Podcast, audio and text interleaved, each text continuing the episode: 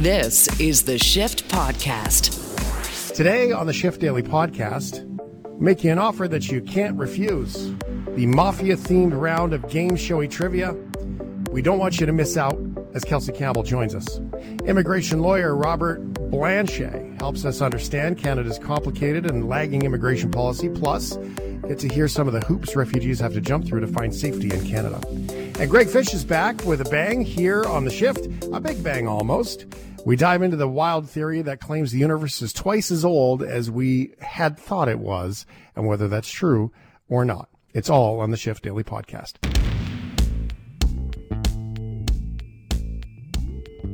This is the Shift Podcast. It's time for Game Showy. It's a game show on the radio where we battle it out for pride and so much more. Kelsey Campbell joins us from the middle of BC. Shane Hewitt joins us from the bottom half of Alberta. And we will be battling it out where the winner becomes a made man or woman, and the loser sleeps with the fishes. Here's your host, Ryan O'Donnell. Hey, uh, thank you, Tony. Thank you. Thank you. Look, here's how this trivia thing's gonna work, okay? I'm only gonna explain the rules to you one time. Capiche? Capiche. This is the time of the week when we play Game Showy. We have some trivia, but this is a special edition. I'm on a massive mob kick right now. I've been watching documentaries, doing this, watching The Sopranos. It just makes sense that I test your trivia while we're learning some things, okay? So here's how this game works if you're new to it or if you need a little refresher, okay? Our contestants are going to pick a question and a difficulty of said question. Now, today we're playing for, I mean, we could play for anything, but every mobster has one too many gold rings on, like a giant gold ring. And so today you're gold playing for gold rings. You could have a gold ring. Don't you want a gold ring? Uh, give it to your mother. She'd love it. Okay. Now, so one gold ring would be easy. A three would be hard. Now, if you get the question right, you will hear this. Gabagool, over here. Come over here. Give me the gabagool. Okay. Now, if it's wrong, you're gonna have a really angry Robert De Niro in your ear. Why, what are you, stupid? What's the matter with you? What's the matter with oh, you? What's the matter with you? Okay. Like Now we've got yeah, a little bit of name calling. We've got three categories to choose from: a mob itself, mobster movies, and Dons, the head honchos. Okay. Now we also have a very special question for the listeners, the shift heads alone. It's hidden in the show, and one lucky contestant will stumble across it and could win two gold rings. Okay. When we hear it, sorry, when we find it, it's going to sound like this. I'm gonna make him an offer he can't refuse.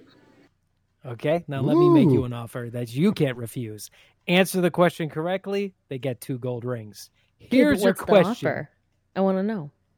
Oh, the offer is they answer the question and then they help whoever Get gold rings. stumbled across it gets two two rings. That's the offer.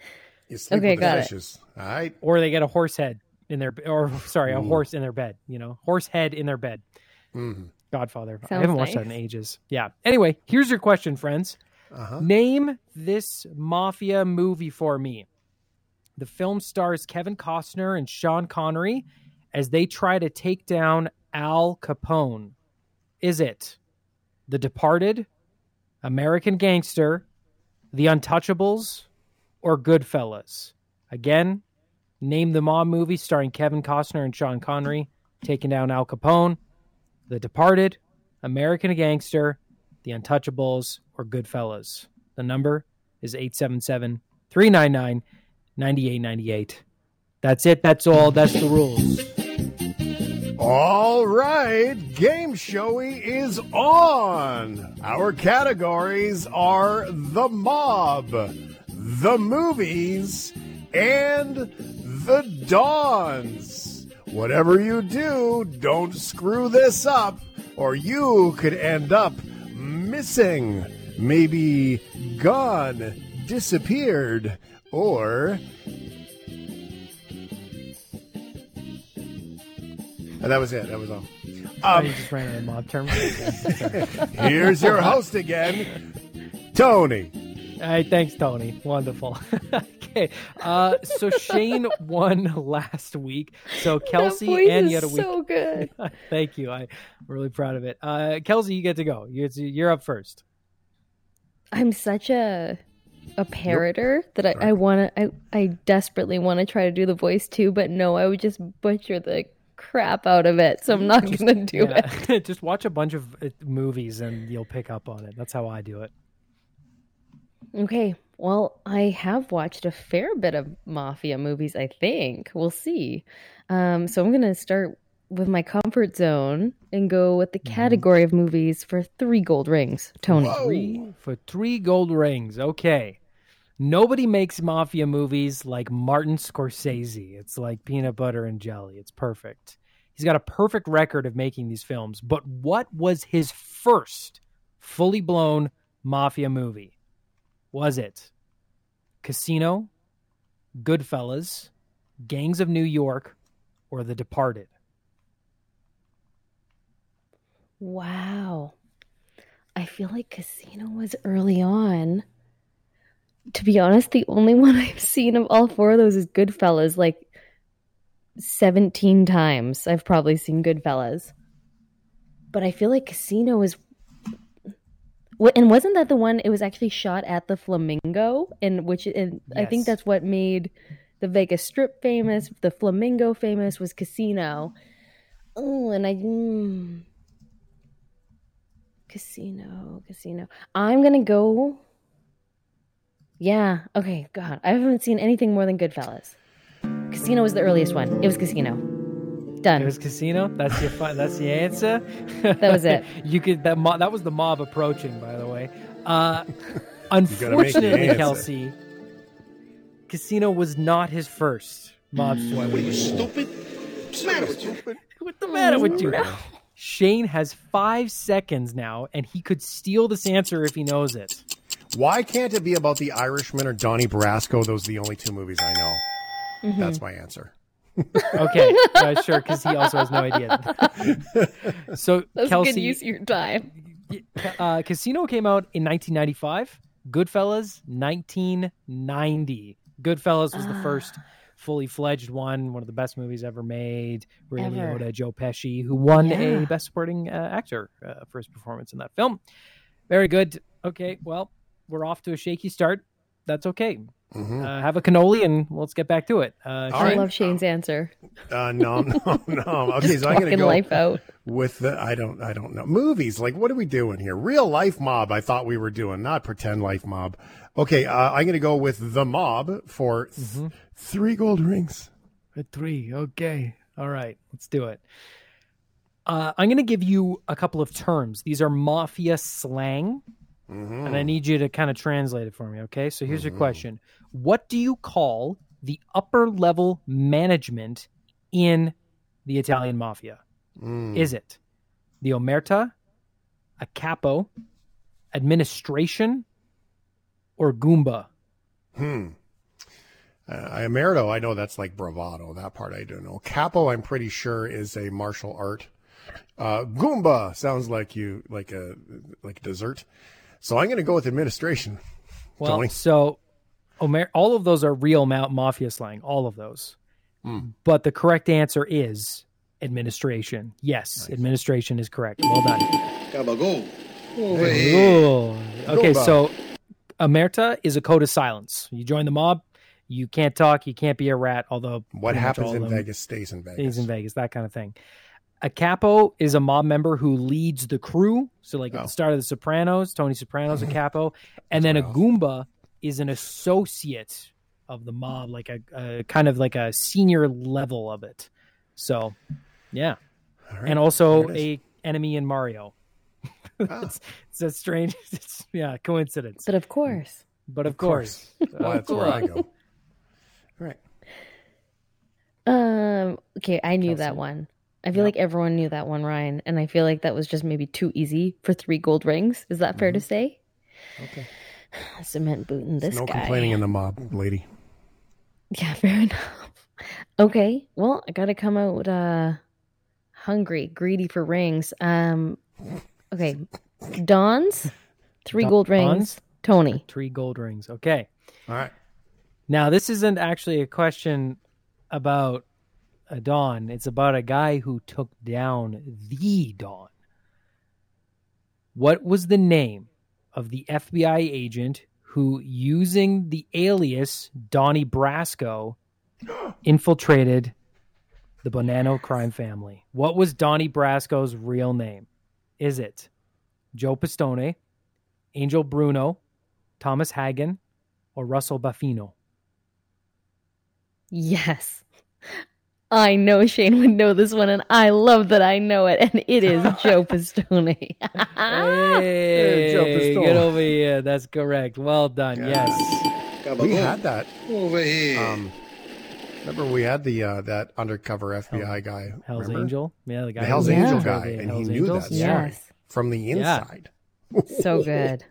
What a Yeah, life! it's, What uh, a what a life! life. He was infiltrated from 1976 to 1981, and Mm-hmm. uh, he gave the FBI information needed to federally convict a huge amount of the people inside of the five families. Just a That's legendary performance. All right, we got a tie game. All right. Three gold um, I'm, rings apiece. okay, well, I'm staying away from movies because that scares me. Um, I Yep. like to mob. I did okay with mob. I like the mob things. I don't like the mob things. I mean, I'm not saying like I would. I'm just I. The mob for two rings. We don't please. condone the mafia. It's just interesting to talk about. We don't That's condone. Disclaimer. me. Hey, condone. I said two gold rings, please. Tony. Oh, okay. I wasn't sure if you actually made your pick there. hey, Anthony. All right. I'd like two We got gold I another- didn't know what was happening either. Yeah, okay. We have another dose Felt of, like a lot of uh, mafia. Yeah, a lot of words, a lot of accents. Uh, we have another dose of uh, mafia slang here. Okay, so Shane, what is a saying for cleaning up, hiding, or getting rid of evidence in the mafia? Mm. Is it spring cleaning, exterminating, bleaching, or dry cleaning? Well, I know it's not bleaching. That is completely unrelated. That's, yeah.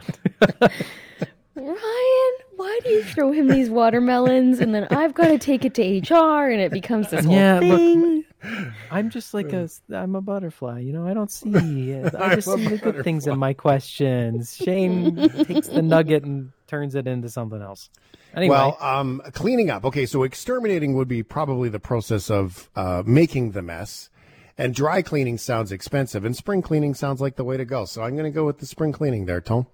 a little bit of spring cleaning is correct. Yes, that's uh, that's what the word they use. Gotta Little go. code word. Over here. Really? Oh yeah, yeah. I would Spring have thought dry cleaning. I guess I'm going to take you to the cleaners. That's They did it different. clean it. Different No, things. that's see, that's the front for the money laundering is the dry cleaning. They couldn't do both. That'd be too confusing. also, the bleaching in the salon is probably another front for money laundering. To be honest, yes. Okay, so we're doing pretty good here. Five to three. Kelsey's red. Yeah, try to have some fun. Okay, distraction, distraction, shiny object. And let's go movies for two gold rings. Hey, look at you. Aren't you the luckiest one here? That's the text line special. I'm gonna make him an offer he can't refuse. Okay, so the question was for the shift heads alone. Name the Mafia movie starring Kevin Costner and Sean Connery as they try to take down Al Capone. The options The Departed, American Gangster, Untouchables, or Goodfellas. All of those are outstanding movies, but only one of them is about Al Capone. And I'm happy to say, as I poured through a absurd amount of texts, 98% of people texted in the same thing. And uh, yeah, the correct answer is what they texted in, which is the Untouchables. Yes, well done. Congratulations. Over here. two nominated for four Academy Awards, and Sean Connery actually won the Academy Award for Best Supporting Actor. So if you are an actor trying to win a Oscar, being a side Murderer. character in a mafia movie is a great way to get an Oscar. It's, Mm. it's got a bit of a track record there. Well Amazing done, list Kelsey. of text don't messages. Just to Yes, say. yes, people are getting in on the mafia fun on the text line. Woo. I want to hear some of it. What What are people saying? Oh, nothing different. Just good stuff. just CJ and Peterborough, like just this massive list of untouchables. There's the odd Goodfellows. Um, there was um, some trivia bits come in. Capo comes in, just some miscellaneous, but it's just like untouchables, untouchables, untouchables, untouchables. Great, well done. But like, like, do, would would you say there's like any like compliments for my performance so far in game show? uh, do you want me to like search Kelsey? Um, I can do that. yeah, if you could, and try some While you do that, Shane- misspellings. Try with Chelsea. Like, just see if Chelsea, I've heard that. okay. Sorry. Anyway, back to the show. There is a text saying that I'm up to shenanigans and they want it. they Uh, Yeah. can take care of me if you want, which is uh, no no no no no. I'm the Don here right now. Okay. Ooh, No taking that, eh? care of me. Assertive. All right. Oh, I um, like it. Okay. Okay, so I'm going to go for two gold rings. Our categories are mob, movies, and dons. So I'm going to go for the dons for the two pointer there, uh, Tone. Okay. All right. Which of these was one of the nicknames John Gotti was known by? The Godfather, the Teflon Don, the Ringer, or Espresso? Uh, that's the Teflon Don there, Tony. Uh, the Anthony. Teflon Don. The Teflon Don is correct. Yes. Gabagool. Over here. Yeah. Now, how did he get that name? Three high-profile trials all resulted in his acquittal. Although uh, all of those trials had been tainted by jury tampering, juror misconduct, and witness intimidation. Yeah. Mafia written all over it. Yeah. He did eventually go to jail for uh, murdering five people, uh, and he Nothing died. sticks. Yep. Nothing sticks. All right. Well, uh, we have time for one more question if we want to bother. No, don't say that. Sorry. Oh, we got Okay, time. Let's I'm- do it. like yeah, we're gonna do it, but I need it. I need a couple more You need it to- times Yeah, you need Okay. it. Oh, yeah, I see. know. Yeah. Yeah. to win Yeah, the we're out of the thing, the game, the, the do the thing. All right, I'm gonna go with. uh Let's stick with the Dons. One gold ring. For one gold ring. Took uh, took a long time to get Al Capone and Alcatraz, but what was he finally indicted for? Murder, illegal alcohol sale, racketeering, or tax evasion? Okay, okay. If I say it fast, can we do another question? Because I know this one, and then I can I can tie the game, and then I If can win. Stop rambling. We might have time to just go for it. Yeah, Okay. Tax evasion. that is correct. Yes, tax evasion. That's what they got him on. Twenty-two counts. We 22 got time for one counts. more. We got time for one No, more. to we don't have Yeah. time for one more. We can fire. Well, let's let's do them all. Huh? Come on, Let's do them all. let's get it done. Oh man. We're No. sorry to say, but Who gave we're him out control? of time. I don't know. Come Uh. Chelsea Chamble loses by a score of 7 6. Gold rings here on the shift. Oh, this isn't working for me. We got to do this one Yeah, instead. you got to put the right music on here. What are you doing to me? You know what, Shane Hewitt? I know a guy. You know a That's all I'm gonna say. That's all I'm Hey. gonna say about Hey. our game being abruptly cut off. I know a Easy. guy. Okay. Hey, Remember I know that a guy. Shane You break your legs. Let's Hey, you break reflect your on our time with I Shane don't mind. Hewitt. Doesn't bother me. Not my problem. Cement boots coming your way. Uh, that's the end of the. Uh, that's the end of the game showy. Don't forget to have your pet spayed and neutered. And for five extra bucks, I know a guy. He'll take care of it for you. Did we mention that uh, Kelsey came back and lost? So that's the way it goes, I guess. It's the end of the Forget story. Forget about it. Okay, at least buy me something pretty, okay? I'll buy you something pretty. I already got you six rings, baby.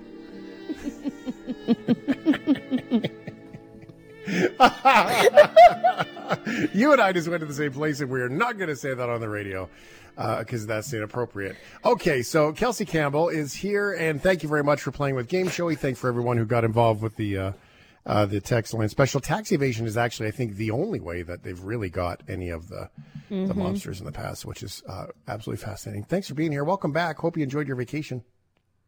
I enjoyed it a heck of a lot more than losing this game. I can tell yeah. you that much. yeah, but you're a winner at vacationing. Well done. I sure am. Thank you. This is the Shift Podcast. We stumbled across a story here on the Shift recently about a conference. It was the Canadian AIDS Conference. And it was the staggering number of attendees and guests at this conference that really got our attention. It was a couple hundred people claimed asylum from this conference. And 15% of the guests that attended this conference came to Canada and said, We want to stay. I'm oversimplifying, but you get the point. And so it raised some questions, and this is where we're um, we're connecting with Robert Blanshay, immigration lawyer, vice chair, Canadian Bar Association, National Immigration Law Section. And Robert, thanks for being here. Um, appreciate you making time. I couldn't afford to do this myself if I had to pay you for it, so I appreciate you being here. Thanks for inviting me. Um, immigration law is kind of a fascinating thing. Uh, did you see this story about? I mean, this seems to me like a large chunk of people. Is that fair? That's fair to say. I'm actually quite surprised it's not higher for a conference really? like this. Absolutely, I'm. I'm surprised really? it's not higher. Um, it depends on the nature of the conference. I mean, this goes on all the time. Uh, you brought up earlier the example of the Olympics, sporting events, yeah, um, non-governmental meetings, etc. For an AIDS conference, uh, you, you might have a percentage of the attendees who are themselves HIV positive or right. have AIDS or associated with that community and are coming from countries where there is severe discrimination or stigmatization or mm. cumulative harassment of those that are positive or have AIDS or are involved with the AIDS community. And their only way to get to Canada, to get to a safe third country and claim asylum, is by procuring a visitor visa, a temporary resident visa, for the purpose of attending the conference. This year was in Montreal. So in this case, topicality actually might have been the, the, the catalyst for it, you think? I mean, maybe uh-huh. it's healthcare, access to medication, anything hundred percent. It, yeah. you know, it could be access to medication. I, I, would probably lean into the fact that those that claimed asylum were doing so out of a well-founded fear of persecutory treatment in their home country. Yeah, because they would have to claim a reason, wouldn't they? Well, of course they would. They would have to yeah. the basis of their claim. Uh, those mm-hmm. that attended from the African continent or other regions where we know from objective documentary evidence there there is persecutory treatment of those that are HIV positive or have AIDS or are affiliated with that community. Um, sure, good for them if they're coming to the country. If they get a vis- visitor visa in the first place, if they're right. able to make it here, and then they claim asylum. Yeah, I, I don't think I think we take it for granted as Canadians places we can go for that visitor visa, right? Because we can just go to England and walk in, and they barely sure. even look at you. Sure. Um, the the whole EU rules is you know has changed that so much. Our ability to go to the states, we were offended when you had to you know provide your driver's license, right? We are like, what do you mean I have to show you who I am? Right. Um, so we've had it pretty easy here. Some countries in the world, you actually have to ask permission just to visit. Right. And we don't often understand that. So maybe can you help us with what is asylum and how is it different than you know just standard immigration? Sure, it's it's it's a separate and unique category. Obviously, the, essentially there are three ways to claim asylum to the government of Canada. One, you can approach a Canadian embassy or visa office in your home country, and you can declare your intention to claim asylum. Two, you can arrive at a Canadian port of entry. You can enter from the United States if it's a land crossing or through an airport, one of the main airports in the country, and you claim asylum at the port of entry. Three, you gain entry into Canada. Uh, you gain entry by procuring a study permit, a visitor permit, a work permit, uh, and then you claim refugee status. Or uh, we have those, some people would describe them as illegal crossings. We use the term Right. irregular, irregular crossings. They cross the Canadian-U.S. border, and once they're inland, they they initiate an inland refugee claim. So those persons who attended the conference, the AIDS conference in Montreal, they would have initiated an inland refugee claim. They would have claimed asylum, and the next step for them would have been for Immigration Canada to hold an eligibility um, interview to determine whether or not they were eligible to forward the claim. Right. And uh, I, I imagine investigation into the, the truthfulness of the claim as well, saying that if I go home, they're going to kill me versus of course. I don't really like my job and my, my house is a dump, right? of course, of course. Right. So, Yeah. you know, whether Canadians are aware of it, the largest tribunal in the country is the Immigration and Refugee Board of Canada. We Really? have the Refugee Protection Division. The Refugee Protection Division is where refugees appear in order to have their claims heard by a board member. And obviously, the number one issue, uh, determinative issue in the refugee claim is the credibility of the allegations. So it's not a free pass when you claim asylum in the country. You're ultimately going to have to go before the tribunal and have your claim heard and adjudicated by a member of the Refugee Protection Division. the risks some people take. I mean, the notion that, uh, and this is maybe more of a psychology question and statement than it is uh, an immigration one, but the risks people take. So if I'm in Africa and I'm an African, you know, country citizen, uh, you know, going to a Canadian embassy and saying, "Hey, I'd like to come to Canada," not a lot of risk there. But if you can get here, and maybe this is the psychology part, a little sunk cost fallacy. Um, that now I've invested this much, it's harder to send me home. That's probably our perspective, not the government's perspective, because they have the resources to fly you home. Right. But as humans, I think the humanity of it could be that sunk cost fallacy and the risks people take. We've seen this with the immigration boats for England and Greece. Sure. Uh, and we've seen this with, or the refugee boats, I should say. But you've seen this in Canada, especially those border crossings, Montreal and Ontario, where people are dragging suitcases in the snow from, they're not, I'm assuming, accustomed to the weather right. um, and from a completely different climate. And so th- the risks people take means that, that it's not easy. No, it's not easy at all. I mean, there's the story there was an Indian family that froze to death in Manitoba uh, trying to cross, I believe they were trying to cross actually from Manitoba into the United States. There's the story of a Roma family, a mother, father, and two small children. They hired a human smuggler to take them across the Thousand Islands into the United States from Canada. They had been, they had exhausted all their applications in Canada, and uh, the boat capsized and they drowned. So uh, refugees, those that are claiming asylum, are uh, always taking a risk uh, by coming to the country and claiming asylum. If they're able to do so legally by procuring a visitor visa or a study permit or a work permit and claiming once they're inland, okay. Uh, many sell their souls to a human smuggler. Many are paying 25, 50, 100,000 US dollars in their home country in order to um, have a human smuggler sort of, you know, hopscotch them through a variety of different countries before they make their way to Canada. So, of course, it's a very treacherous, risky path to claim refugee status in Canada, undoubtedly. Well, as an immigration lawyer, Robert, like you, you get to hear some of these stories and see what these people go through. Um, I met a guy. I was going for an ultrasound, and he was doing an ultrasound on my wrist. Of course, we got to chatting. Back home, he was a doctor. His wife was an anesthesiologist. They were both working in healthcare here because they hadn't been able to go through that whole process of, uh, you know, getting retested and doing that whole thing. It was taking forever. But at the same time, you know, he talked about how at home he's such a kind man. Boy, he just gave the gift gift of kindness and conversation. Uh, it was just amazing. I'll never forget that guy. And he, but he talked about how at home we had butlers.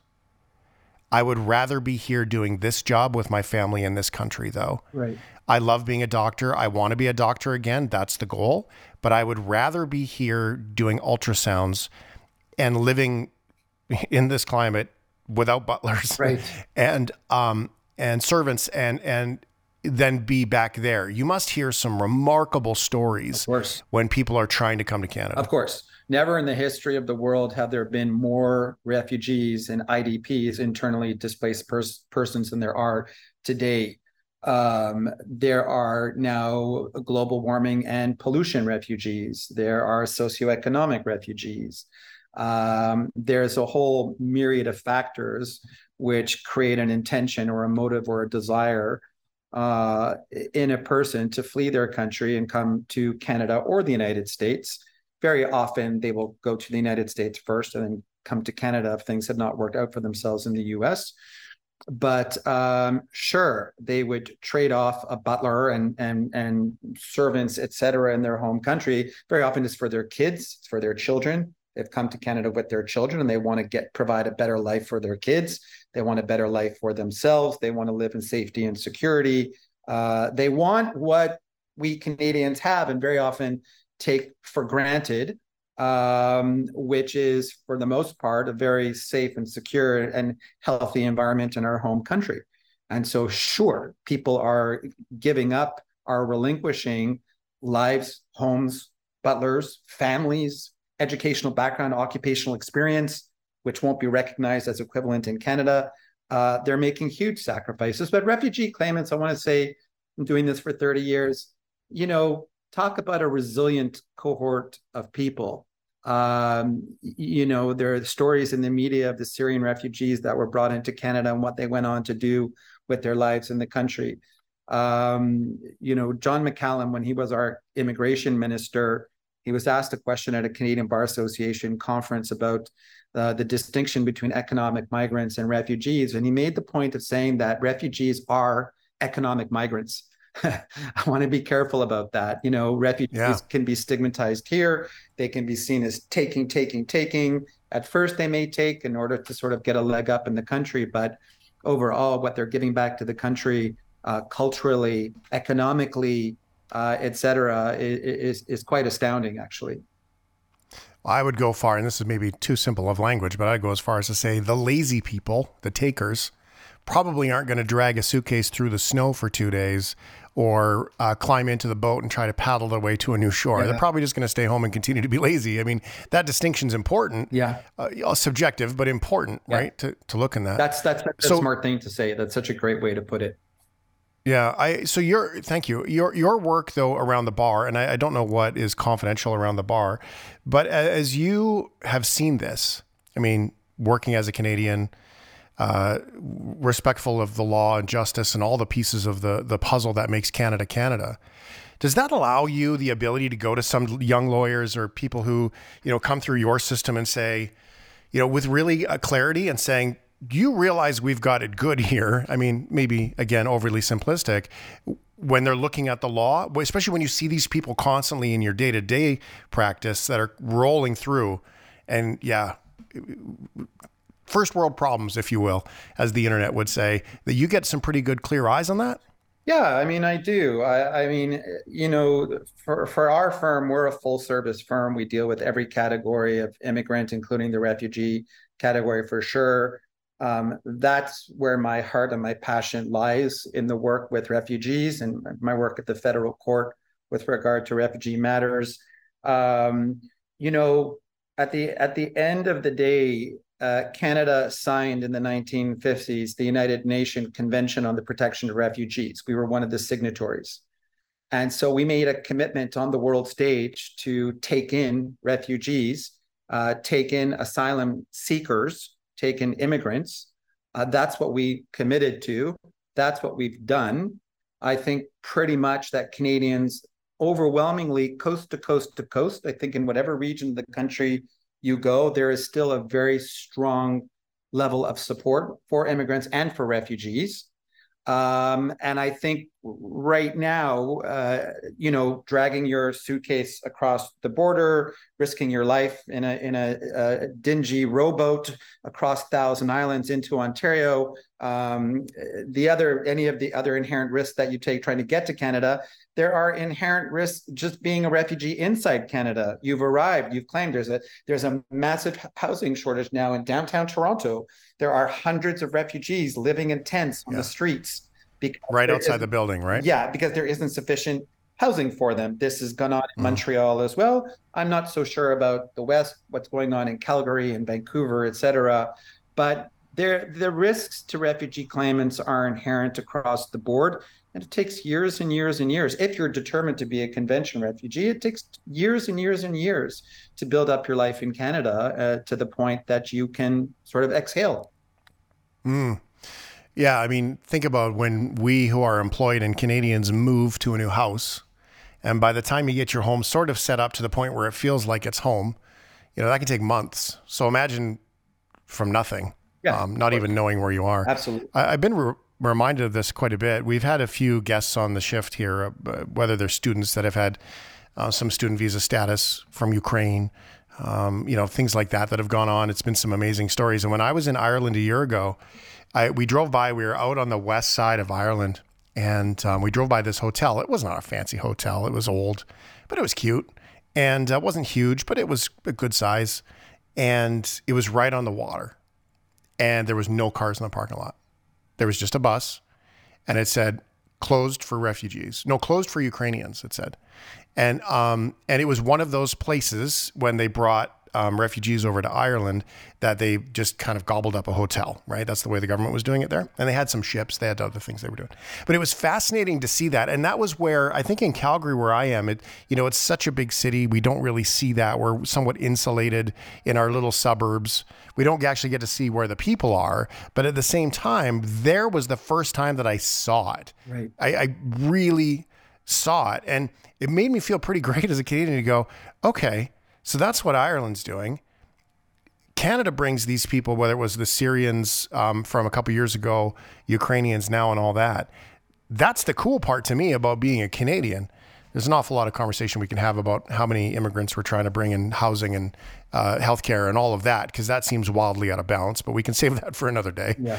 Um, But it is quite impressive when when we're able to look at that, and it's not new, as you mentioned in the beginning. The you know the Olympic athletes or the Commonwealth Games or whatever the the I need to get out of political persecution in my country. I mean, th- this is not a new problem. Are we getting any better at it? um, are we getting any better at it? Yeah, we're getting better at it. Uh, you know, uh, you, you you touched on the elephant in the room.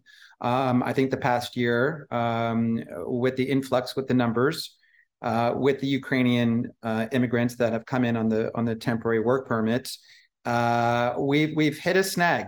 Uh, there's no question that we've hit a snag. We are housing refugee claimants in hotels.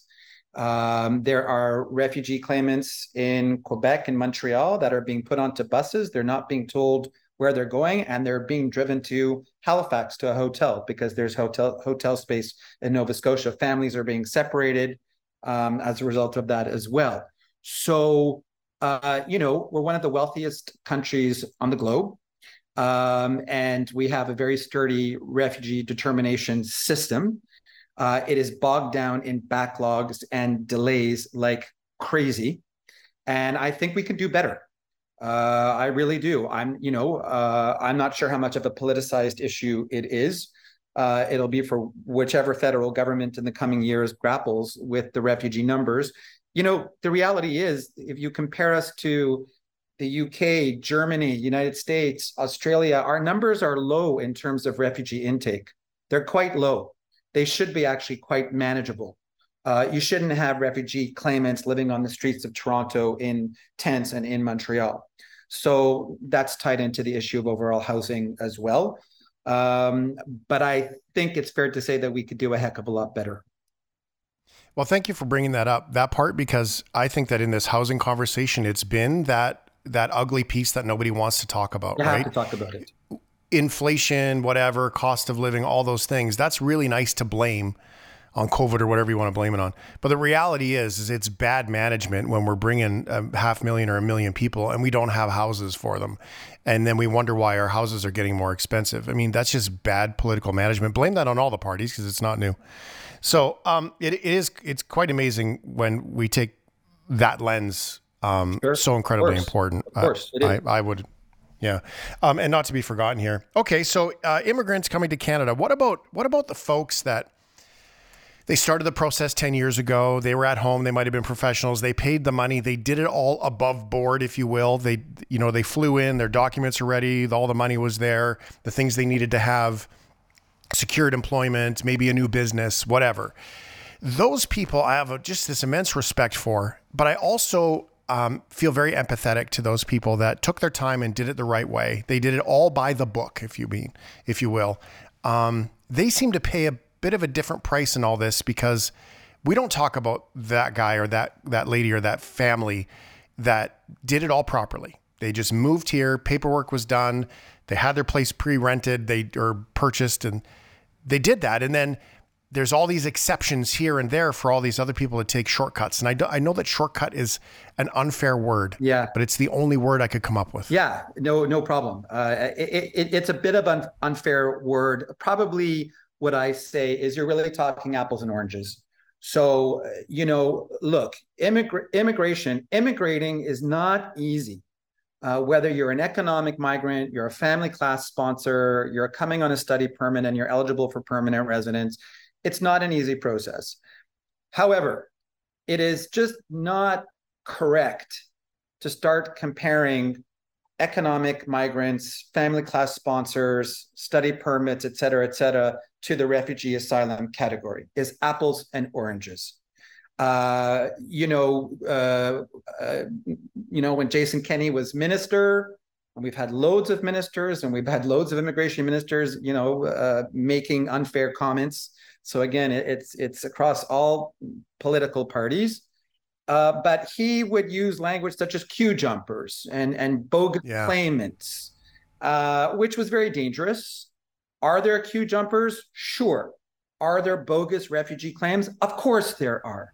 Yeah, well, jerks will be jerks. It doesn't matter. Jerks they're, they're just going to be a jerk. Exactly. They, that's they're going to be. But yeah. it's not a perfect science. We are a signatory to the convention. We are bringing in refugee claimants they're not getting their status quicker than anybody anybody else in another category and so it's just it's it's it's not a fair comparison put it that way I love that. That's great. Thanks for clarifying. I, I have a friend who is married in Canada uh, and just got her Canadian um, citizenship just this spring. Oh. And ironically, it might have been by alphabet. It, who knows? But her brother did at the same time. Different group, but the same time.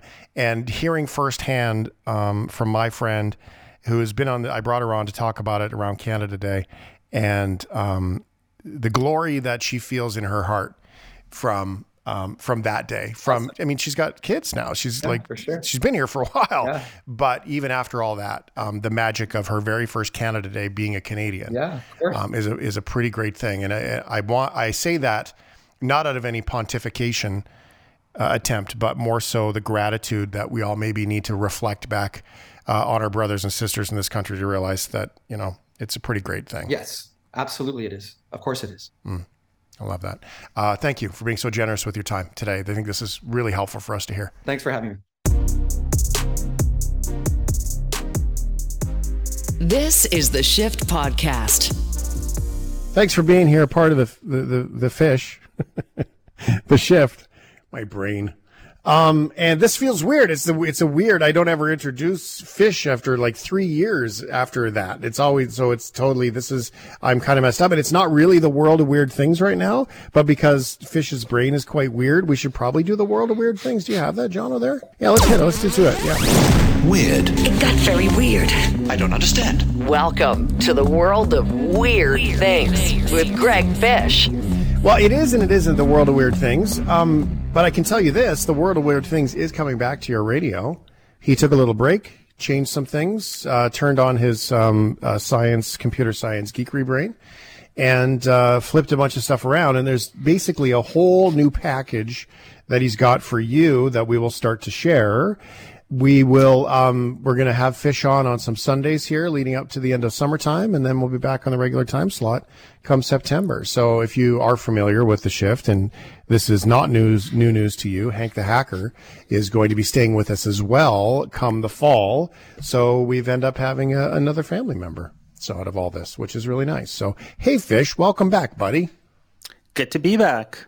How's that feel eh? Well four weeks off. You look so rested well, it, it feels great, and but I gotta tell you, uh, I I wanted to take a little bit of time, like you said, I wanted to rearrange some things. I wanted mm-hmm. to have like a full project. I wanted to have like a full, you know, come at you with the full plan, everything like exactly figured out the way that I want to do it. But then somebody at the University of Ottawa had to write a paper and I was like, okay, no, I can't let this pass. This this this has to be corrected. I have to say something you know, someone is wrong on the internet, and by God, I'm not going to let that slide.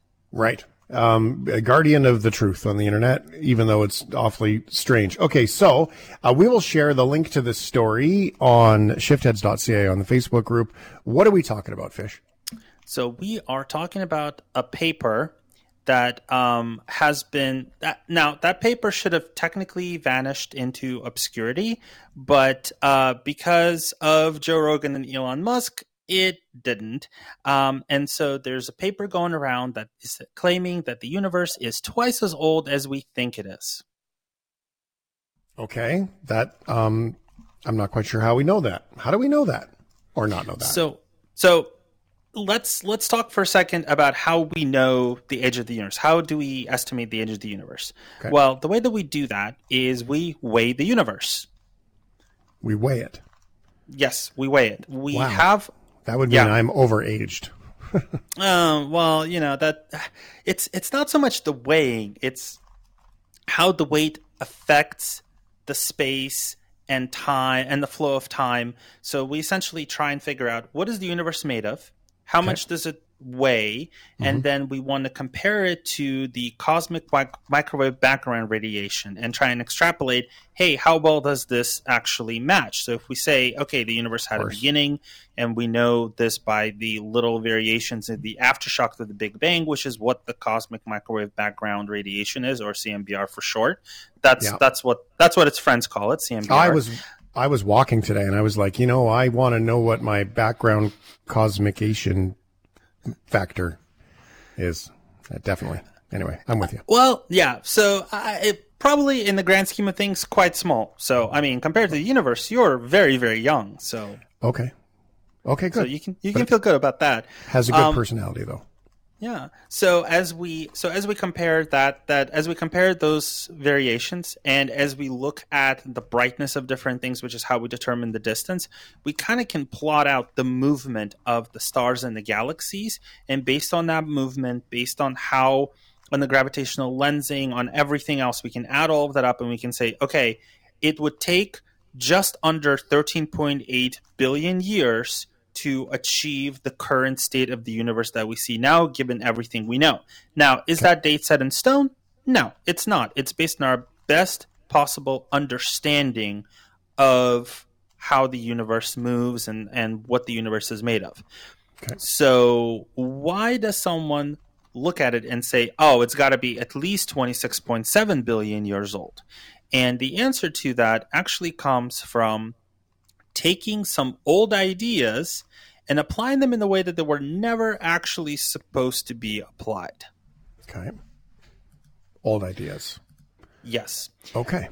So you have to understand that we, if we rewind the clock back 100 years ago, astronomers are pretty sure that the universe is eternal and static. Where we are, where we are, and we've been that way for trillions of years, for forever, okay. literally. And it was a bit of a revelation when Hubble, the astronomer, figured out that, oh, wait, stuff is moving away from us. And we can tell by the fact that all the galaxies are redshifted. So when things move away from us, by the Doppler effect, they have a reddish tint. If they move closer to us, they have a bluish tint. So if he started measuring the redshift factor or the blue shift factor of the galaxies around us and all of them were blue, then oh god, everything is coming towards us. The space is imploding. We're all going to die a horrible death. Um, but ne- but he saw everything is redshifted. Everything is moving away from us. It's moving away from us in proportion to the distance from us. Galaxies expanding. We're all going to die a horrible death, but it'll be much more. It, we're going to get frozen to death, not crunched in. So just a little happy existential crisis in case you missed that. But it's great to have really... you back, by the way, because I, you know, I was not having any nightmares for the last few weeks, but apparently that's going to change. yeah, I'm, I'm. Well, you know, I, I gotta, I gotta be me, right, and bring, bring a little bit of that uh, Gregfish existential doom TM with me. So again, this doesn't sit very well with astronomers who basically say, well, what else could explain this? Because we have to kind of rework our entire model of the universe. So comes in, here comes in an astronomer named Franz Zwicky, and he says, hold on, what if light hits things on its way as it's traveling through the universe and it deflects a lot and it interacts with electromagnetic fields. It, re- it interacts with matter a lot more than we think it does, and it gets tired. You know, at, at, by the time that it gets to Earth, it needs its sleepy time tea. Like it's just it's absolutely exhausted. So okay. everything looks a lot redder than it should because we're having a lot less light coming to us. So that would explain it. And at the same time, you had Paul Dirac, the physicist, saying, okay, um, here's another idea. What if the different forces that hold the matter together change over time?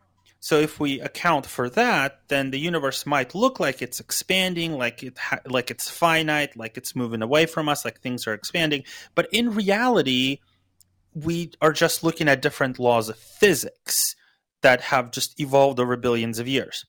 And what this paper does is it applies those two theories and says, okay, if we apply those two theories, then we can say that the universe is at least 26.7 billion years old, and we just have been counting things wrong because light moves differently than we think it does, and the the laws of physics have changed over billions of years.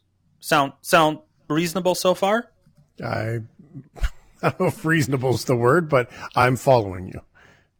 Good, perfect. Because this is where it breaks down. Because both Zwicky and Dirac just had these ideas. They weren't committed to them. They basically they basically voiced them out and say, okay, just to play devil's advocate for the static universe.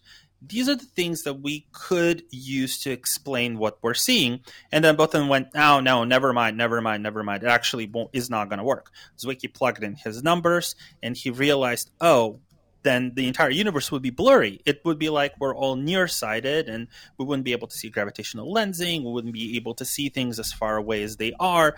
The all of our parallax calculations would be all wrong. We'd have to like redo all of physics that we know and understand. So you know what? Never mind.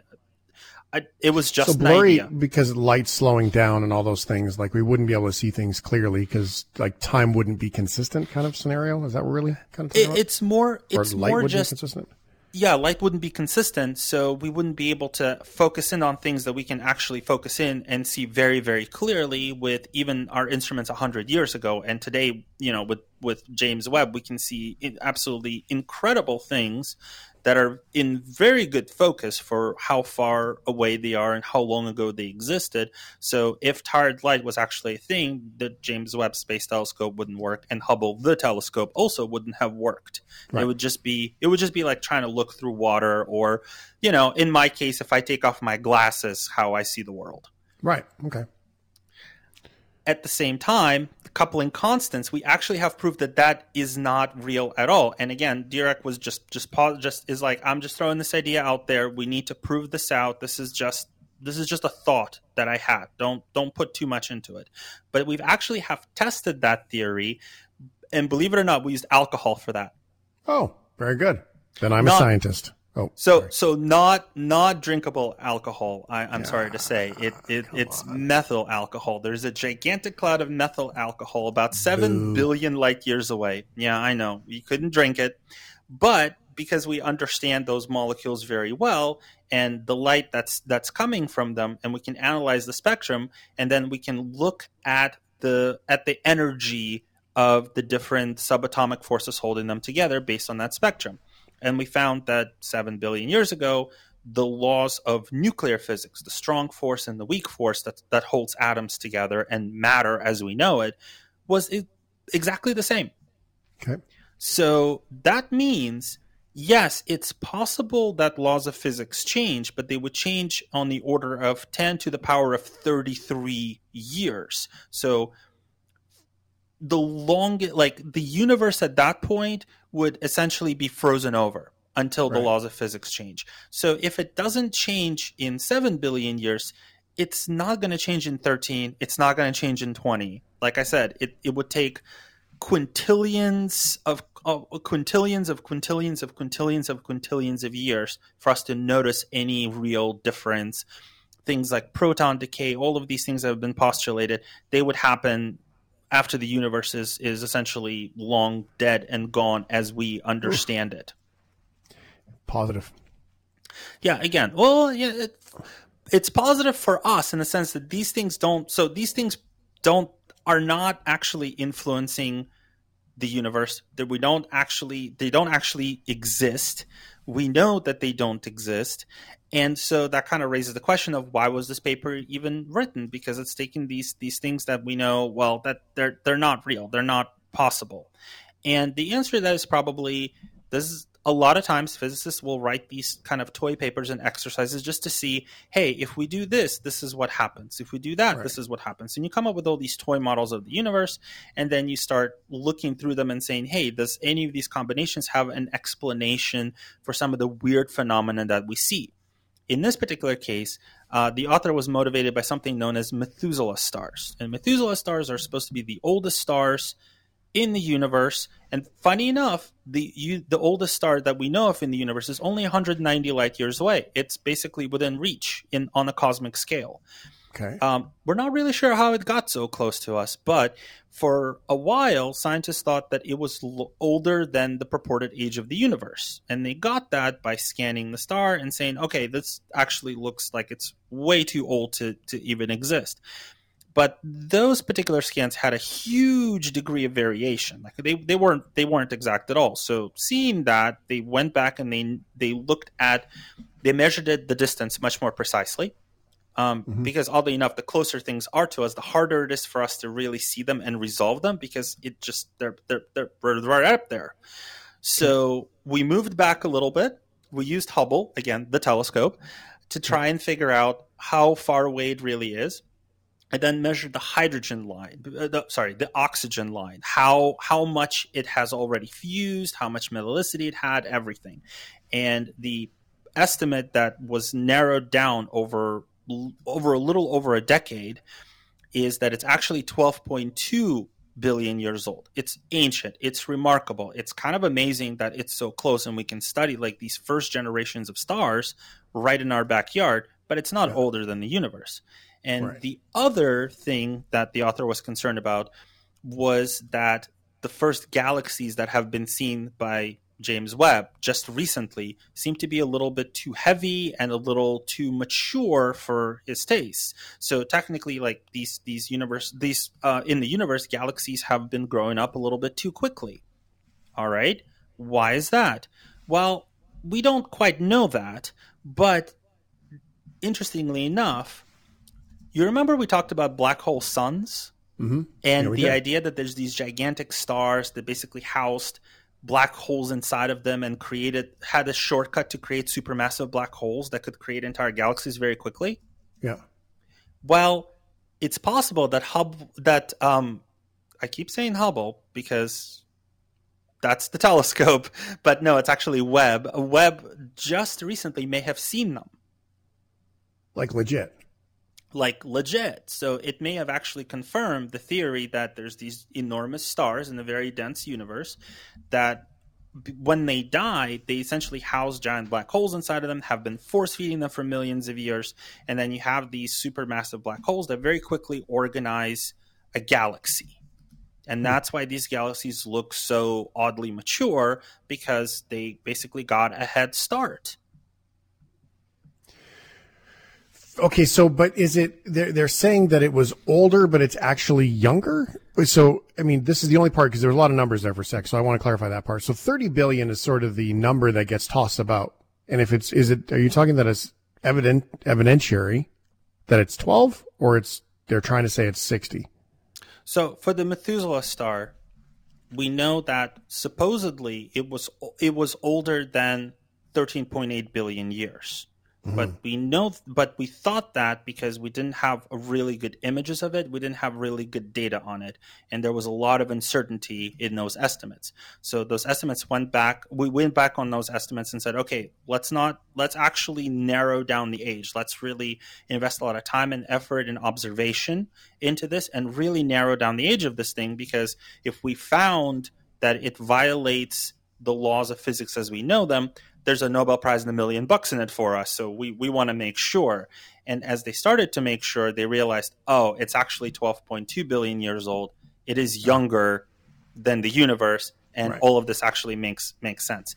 And in terms of galaxies, we still don't know. There's some there seems to be some evidence that hey, you know, it, there's a shortcut to making galaxies at the very beginning of the universe, but we don't know very much about the evolution of galaxies yet. So to say, oh, these galaxies are too mature and it should have taken them this long to be what they are right now at the dawn of the universe, we don't know that. Like, Yeah. there's no, like, we don't know what galaxies are supposed to look like 500 to 800 million years after the Big Bang is, and, and we, we have some ideas and we seem to have some proof of those ideas.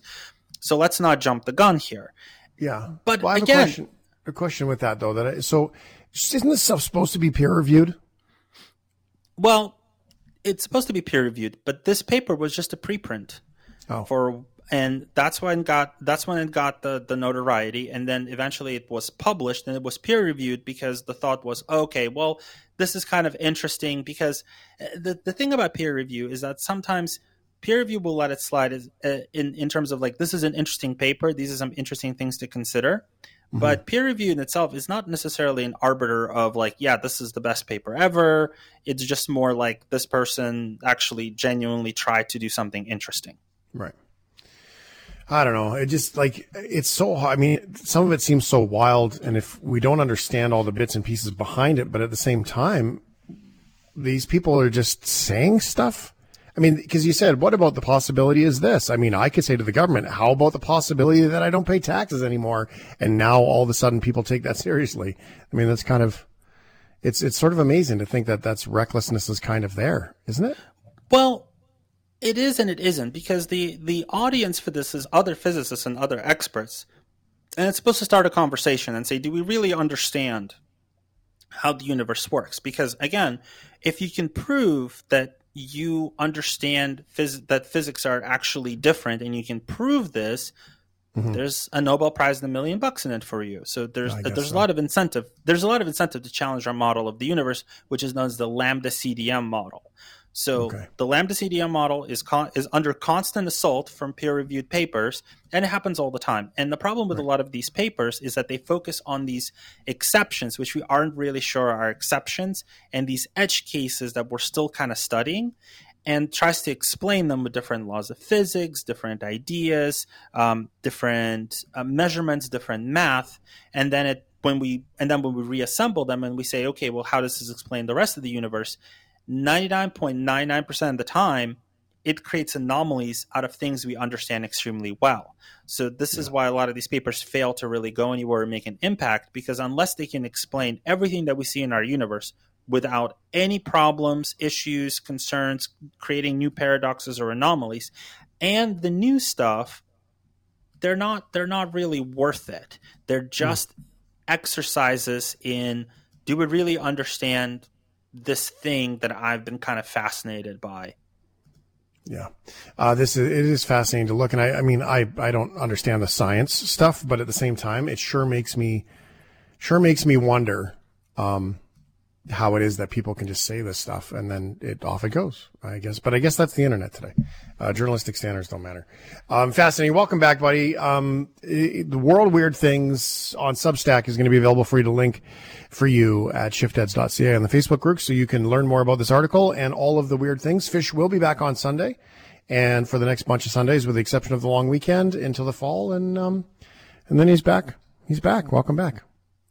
Thank you very much. Thanks for listening to the Shift Podcast. Make sure you subscribe, rate, and review the show and share with anyone you like. Get it on Apple Podcasts, Google Podcasts, Spotify, and CuriousCast.ca.